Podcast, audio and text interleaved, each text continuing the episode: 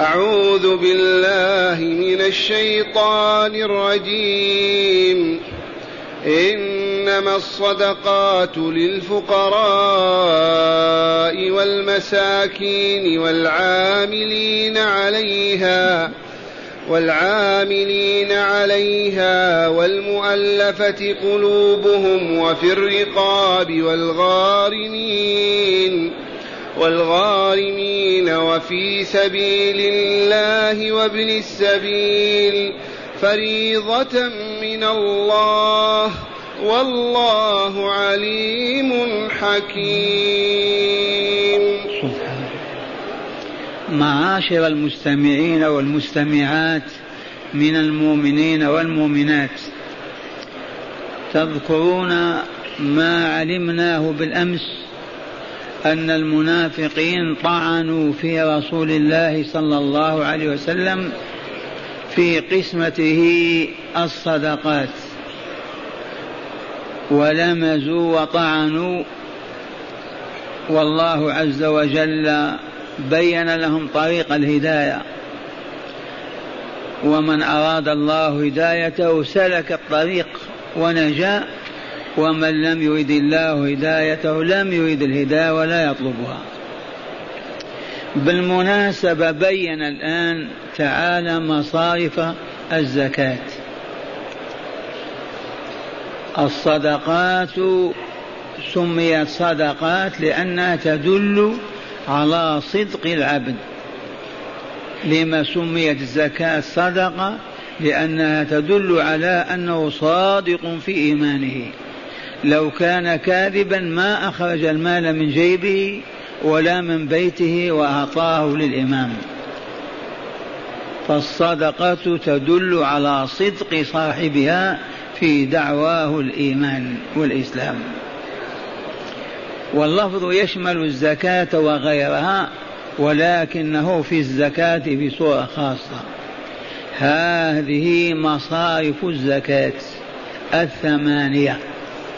التي حددها الله عز وجل لعباده المؤمنين. بسم الله تعالى يقول عز وجل إنما الصدقات للفقراء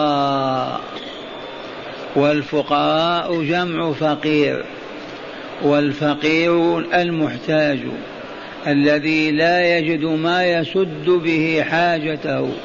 من طعام أو شراب أو كساء. وسمي الفقير فقيرا من فقرة الظهر كأن ظهره منقسم ما يقوى على شيء. والمراد من الفقير هنا الفقير المسلم. أما الفقير الكافر فلا حق له في الزكاة. يعطى من الصدقات العامة. أما الخاصة التي هي الزكاة لا تعطى لفقير غير مسلم.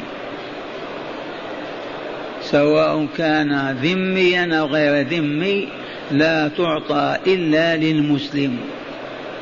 وهي حق أثبته الله له في مال الأغنياء. قسمة الله عز وجل. والمساكين جمع مسكين. والمسكين من أذلته الحاجة والفقر ومسكنته. وهنا اختلف أهل العلم. هل الفقير والمسكين بمعنى واحد؟ من هما ما أيهما أشد فقرا وحاجة؟ وخلافها العلم يدور حول المعرفة. أيهما أشد فقرا الفقير والمسكين. فأكثر أهل العلم على أن الفقير أشد فقرا من المسكين. ولهذا قدم على المسكين. ولطف الله بنا ووهبني لطيفة في هذه القضية. وهي أن المسكين يذل أمام الناس ويشحذهم ويطلبهم. فهو في هذه الحال أغنى من الفقير الذي لا يمد يده ولا يطلب.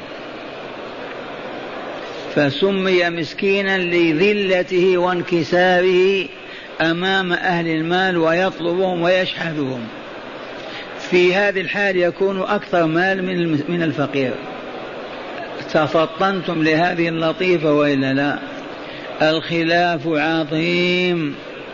في أيهما أشد فقرا الفقير والمسكين؟ والذي يبدو أنه الحق أن الفقير أشد فقرا. وأن المسكين بما أنه تمسكن وذل وطلب يكون أحسن حال من الفقير وهذا مشاهد الشحاذون عندهم المال أكثر ممن لا يسألون ولا يطلبون. وهو الواقع. اذا للفقراء أولا والمساكين ثانيا. والفقراء جمع فقير وفقير والمساكين مسكين ومسكينة. لا فرق بين الذكر والأنثى. الفقراء والمساكين والعاملين عليها من هم العاملون عليها؟ هم الذين يسند إليهم إمام المسلمين أن يجمعوا الزكاة ويجبوها من المزارع ومن الصحراء ومن البلاد. الجوبات والسعاة عاملون. والكاتب والحارس والأمين على ذلك المال عامل فيعطون أجورهم من الزكاة وإن كانوا أغنياء خارج الزكاة. العاملون عليها الذين يعملون على جلبها وجمعها وحفظها وتوزيعها هذا كاتب وهذا رقيب وهذا كذا هؤلاء يوظفون في الزكاة. وإن كانوا أغنياء خارج هذه الوظيفة. إلا أنه من الحكمة على الإمام إذا وجد فلان غنيا يفصله ويعين غيره من الفقراء مرة ثانية المسؤول عن توزيع الزكاة وجمعها وحفظها ينظر يبحث عن الفقير يعينه فيها أفضل من أن يعين غنيا من الأغنياء. وإن فرضنا أنه عين له الحق في ذلك بأمر الله تعالى. والعاملين عليها أي على الزكاة التي هي الصدقات. إنما الصدقات أولا للفقراء ثانيا للمساكين ثالثا للعاملين عليها. العملة جمع عامل يعطى عمولة كجعولة عمله. ذكرا كان أنثى على شرط أن يكون مسلما مؤمنا. لا يولى الكافر على الزكاة.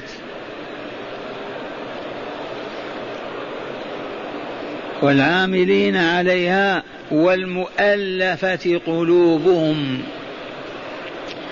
من هم المؤلفة قلوبهم؟ كيف تؤلف القلوب؟ أي تجمع كما يؤلف المؤلف الكتاب يجمع كلماته. قلوبه قلوب بعض الناس شاردة عن الإسلام راغبة عنه هاربة. فإذا رأى إمام المسلمين أن فلانا له كلمة في قبيلته في دولته وهو أسلم ولكن إسلامه ليس بذاك فيريد أن يجمع قلبه على الإسلام بإعطائه من الزكاة. ما يؤلف قلبه ويجمعه على الإسلام. ويكون الرجل كافرا. ما أسلم بعد. وله كلمة في قومه وله سلطة في بلاده. لو أسلم لأسلم الناس معه. هذا أيضا بعناية خاصة يعطى من الزكاة لنجلبه إلى الإسلام. لأن في إسلامه خيرا للمسلمين والإسلام. هؤلاء هم المؤلفة قلوبهم. من يؤلفها سوى الله؟ الله عز وجل. بما يؤلفها قال أعطوهم المال وخاصة إذا كانوا يرغبون في المال ويحبونه إذا أعطيتم المال تركوا دينهم وأسلموا. أو كان مسلما ولكن ما هو صالح الإسلام؟ مترددا. يحتاج إلى تأليف قلبه وربطه بعقيدة لا إله إلا الله محمد رسول الله. يعطى من الزكاة لهذه الآية الكريمة. والمؤلفة قلوبهم. وقوله تعالى وفي الرقاب الرقاب جمع رقبة. والرقبة الإنسان يملك بسبب حرب من الحروب فينتصر جانب على الآخر ويأخذ رجاله وأطفاله ويسترقهم ويستعبدهم ويصبحون عبيدا لهم أرقاء يخدمونهم. هكذا كان في العالم بأسره أيما قبيلة أيما دولة إقليم انتصر يسترق الأسرى استرقاقا كاملا. ما نجت من هذا أوروبا ولا آسيا ولا ولا كل العالم كان يعيش على هذا النمط. فجاء الإسلام فوضع مبادئ للتخفيف من هذه الفتنة. فمن مبادئ التخفيف أن من صام رمضان وأفطر يوما عمدا عنادا عليه أن يكفر ذنبه بعتق رقبة. يشتري عبدا ويعتقه في سبيل الله. من ظاهر من امرأته وقال أنت علي كأمي وجب عليه أن يكفر هذا الإثم لتعود إليه زوجته وتحل له بأن يعتق رقبة. في سبيل الله. وهكذا من يقتل خطأ عليه أن يعتق رقبة ليكفر ذنبه. ما زال الإسلام هكذا حتى لم يبقى الرقيق. والعالم الكافر لما شاهد الإسلام طهر الأرض من الرقاء من, من الاسترقاق هم كذلك تركوه. تباعا للإسلام وعنادا له فقط ومتابعة. ففي الرقاب معناه إذا فلان كاتب سيده على أن يعطيه عشرين ألف ريال لمدة ثلاث سنوات وكتب له كتاب قال اشتغل ووفر المال. فيأتيك فيقول لك إني قد كاتبت سيدي على مبلغ كذا فأعطني من الزكاة ما أعتق به نفسي. فيعطى من بيت المال أو يعطى من أفراد المسلمين ما يفك به رقبته. وهذا معنى وفي الرقاب جمع رقبة لأنه يؤخذ من رقبته عبد لسيده. والله أمرنا وكاتبوهم إن علمتم فيهم خيرا. دعوهم أحرارا يعبدون الله فقط لا تسترقونهم. فإذا حصل منك أن كاتبت عبدا وعبدين على مبلغ من المال لمدة سنتين أو ثلاثة عليه هو أن يسعى في جمع هذا المال من الزكاة. وله الحق في ذلك. ليس معنى أنك تعطيه كل مال الزكاة يأخذ منك قدر ومن الثاني آخر حتى يجمع المبلغ الذي عليه. وإن فرضنا أنك أعطيته كل ما عندك وعاتقته لا حرج. هذا معنى قوله تعالى وفي الرقاب. وقوله والغارمين. الغارم من الغرم والغرامة. الغارم هو الذي أصلح بين اثنين بمال أعطاهم إياهم. أصلح بين قبيلتين. فاستدان مال ودفعه لهم ليصلح ما بينهم. فيصبح بذلك غارما. ويدخل فيه كل من استدان دينا في غير معصية الله. أما من يستدين ليعصي الله تعالى أو ليبدخ في الطعام والشراب ويصبح غارما لا يعطى الزكاة. الغارم من استدان دينا في سبيل الله. سد جوعته علاج نفسه إعطاء كذا. أما أن يأخذ الأموال وتصبح دينا في ذمتي ويطالب بالزكاة ننظر لماذا استندنت؟ قال أصلحت بين الفلانيين. بمالي. لما استدنت قال كان لي بعير فمات أو ذبحته فاشتريت بدله لأركب عليه. ما عندي ما أركب. لما استدنت أنت قال سيارة انكسرت وأنا ساعي لا بد لي منها فنعطيه. أما من يستدين ويصبح غارما يستدين المال للمعاصي والشهوات فهذا لا يحل عطاؤه ولا يدخل في هذه الآية. فالله لا يشجع عن المعصية أبدا. فهمتم معنى والغارمين؟ الغارم من عليه دين لمؤمن أو كافر. لكن ننظر هذا الدين ليه ما حصل؟ فإن كان سببه مشروعا ومعقولا وجائز أعطيناه. سببه باطل ما نعطيه. والغارمين والثامن قوله في سبيل الله السابع في سبيل الله. ما معنى سبيل الله؟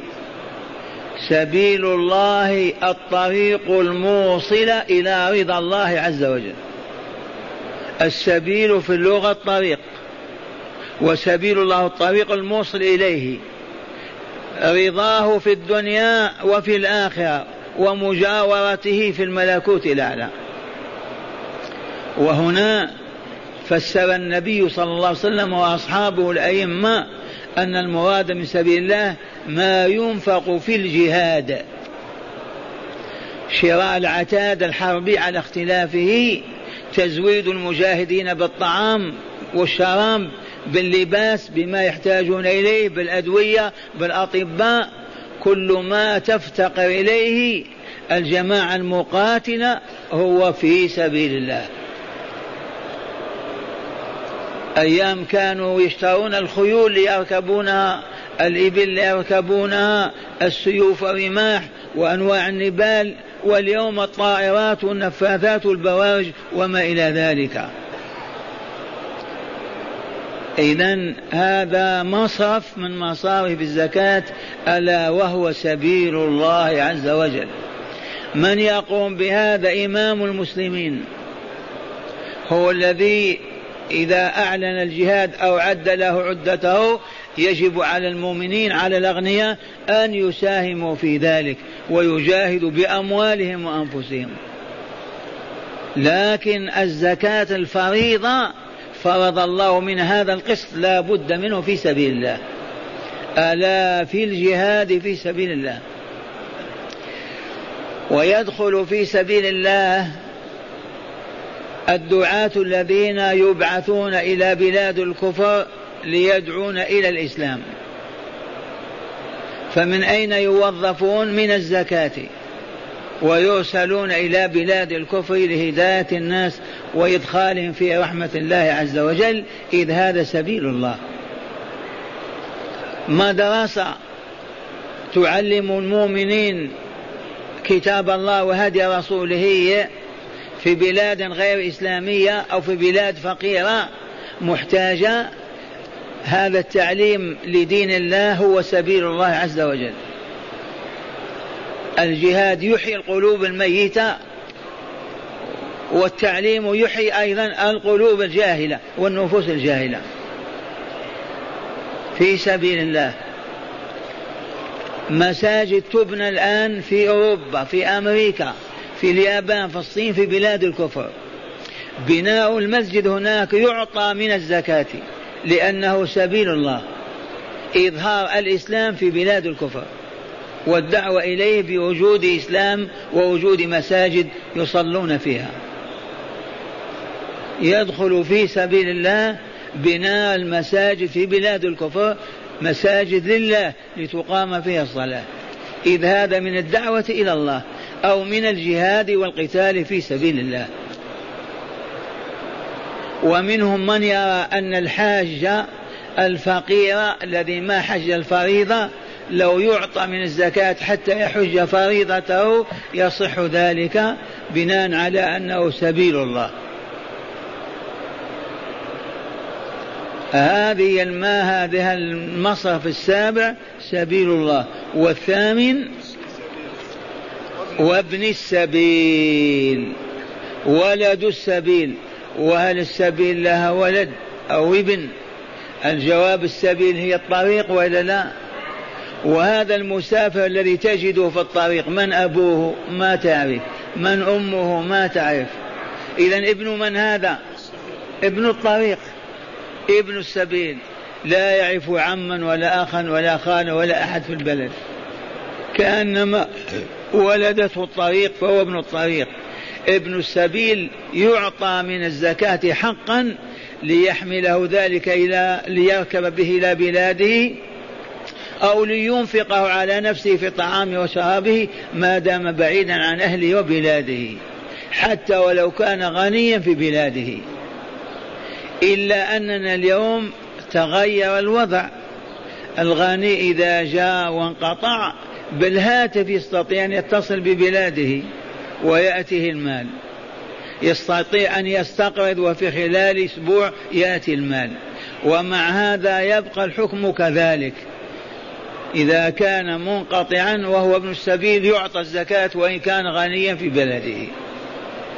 يعطى زكاة يسد بها حاجته منزله الذي نزله طعامه وشرابه الذي هو في حاجة إليه.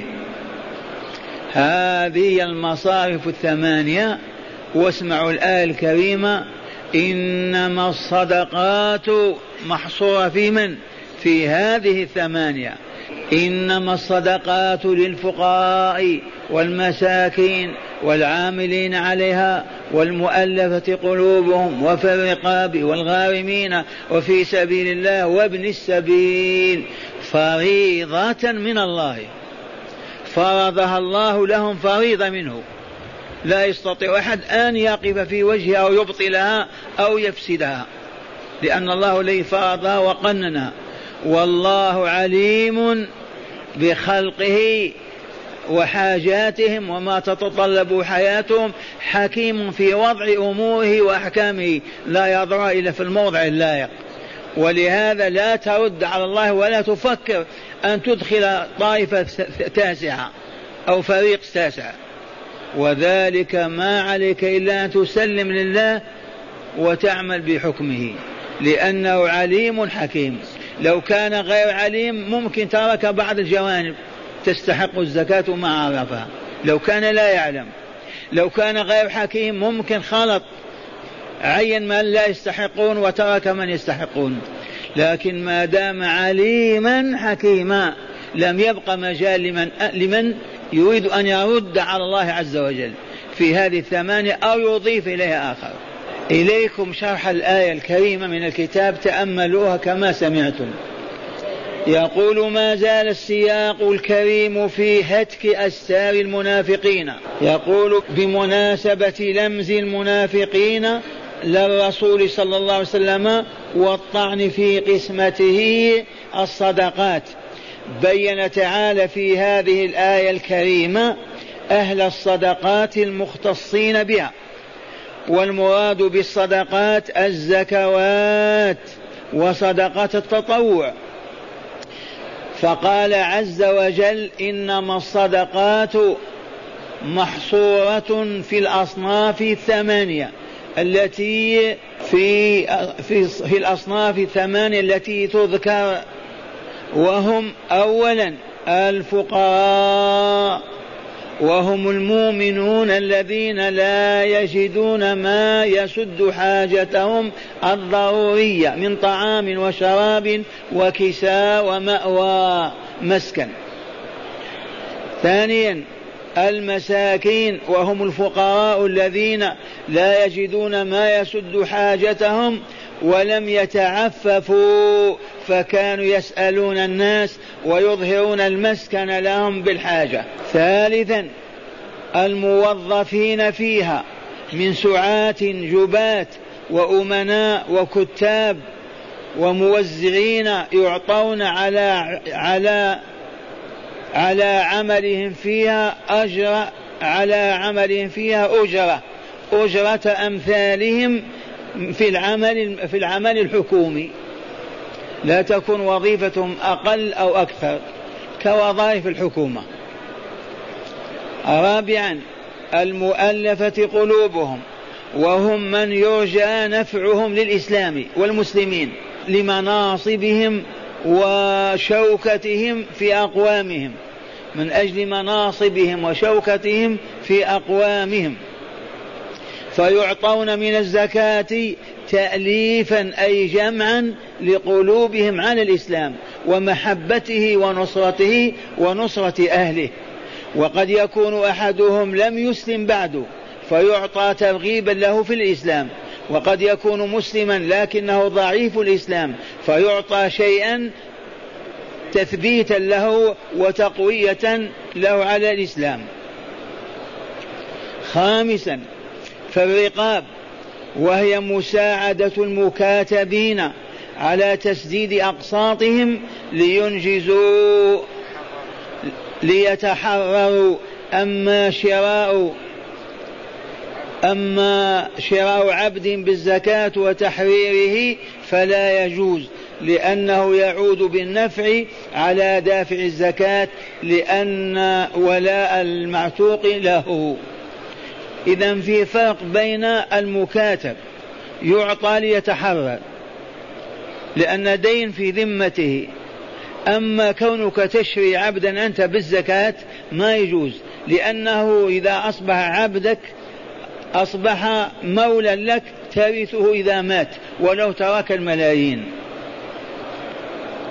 العبد إذا مات من يرثه؟ سيده وإلا لا؟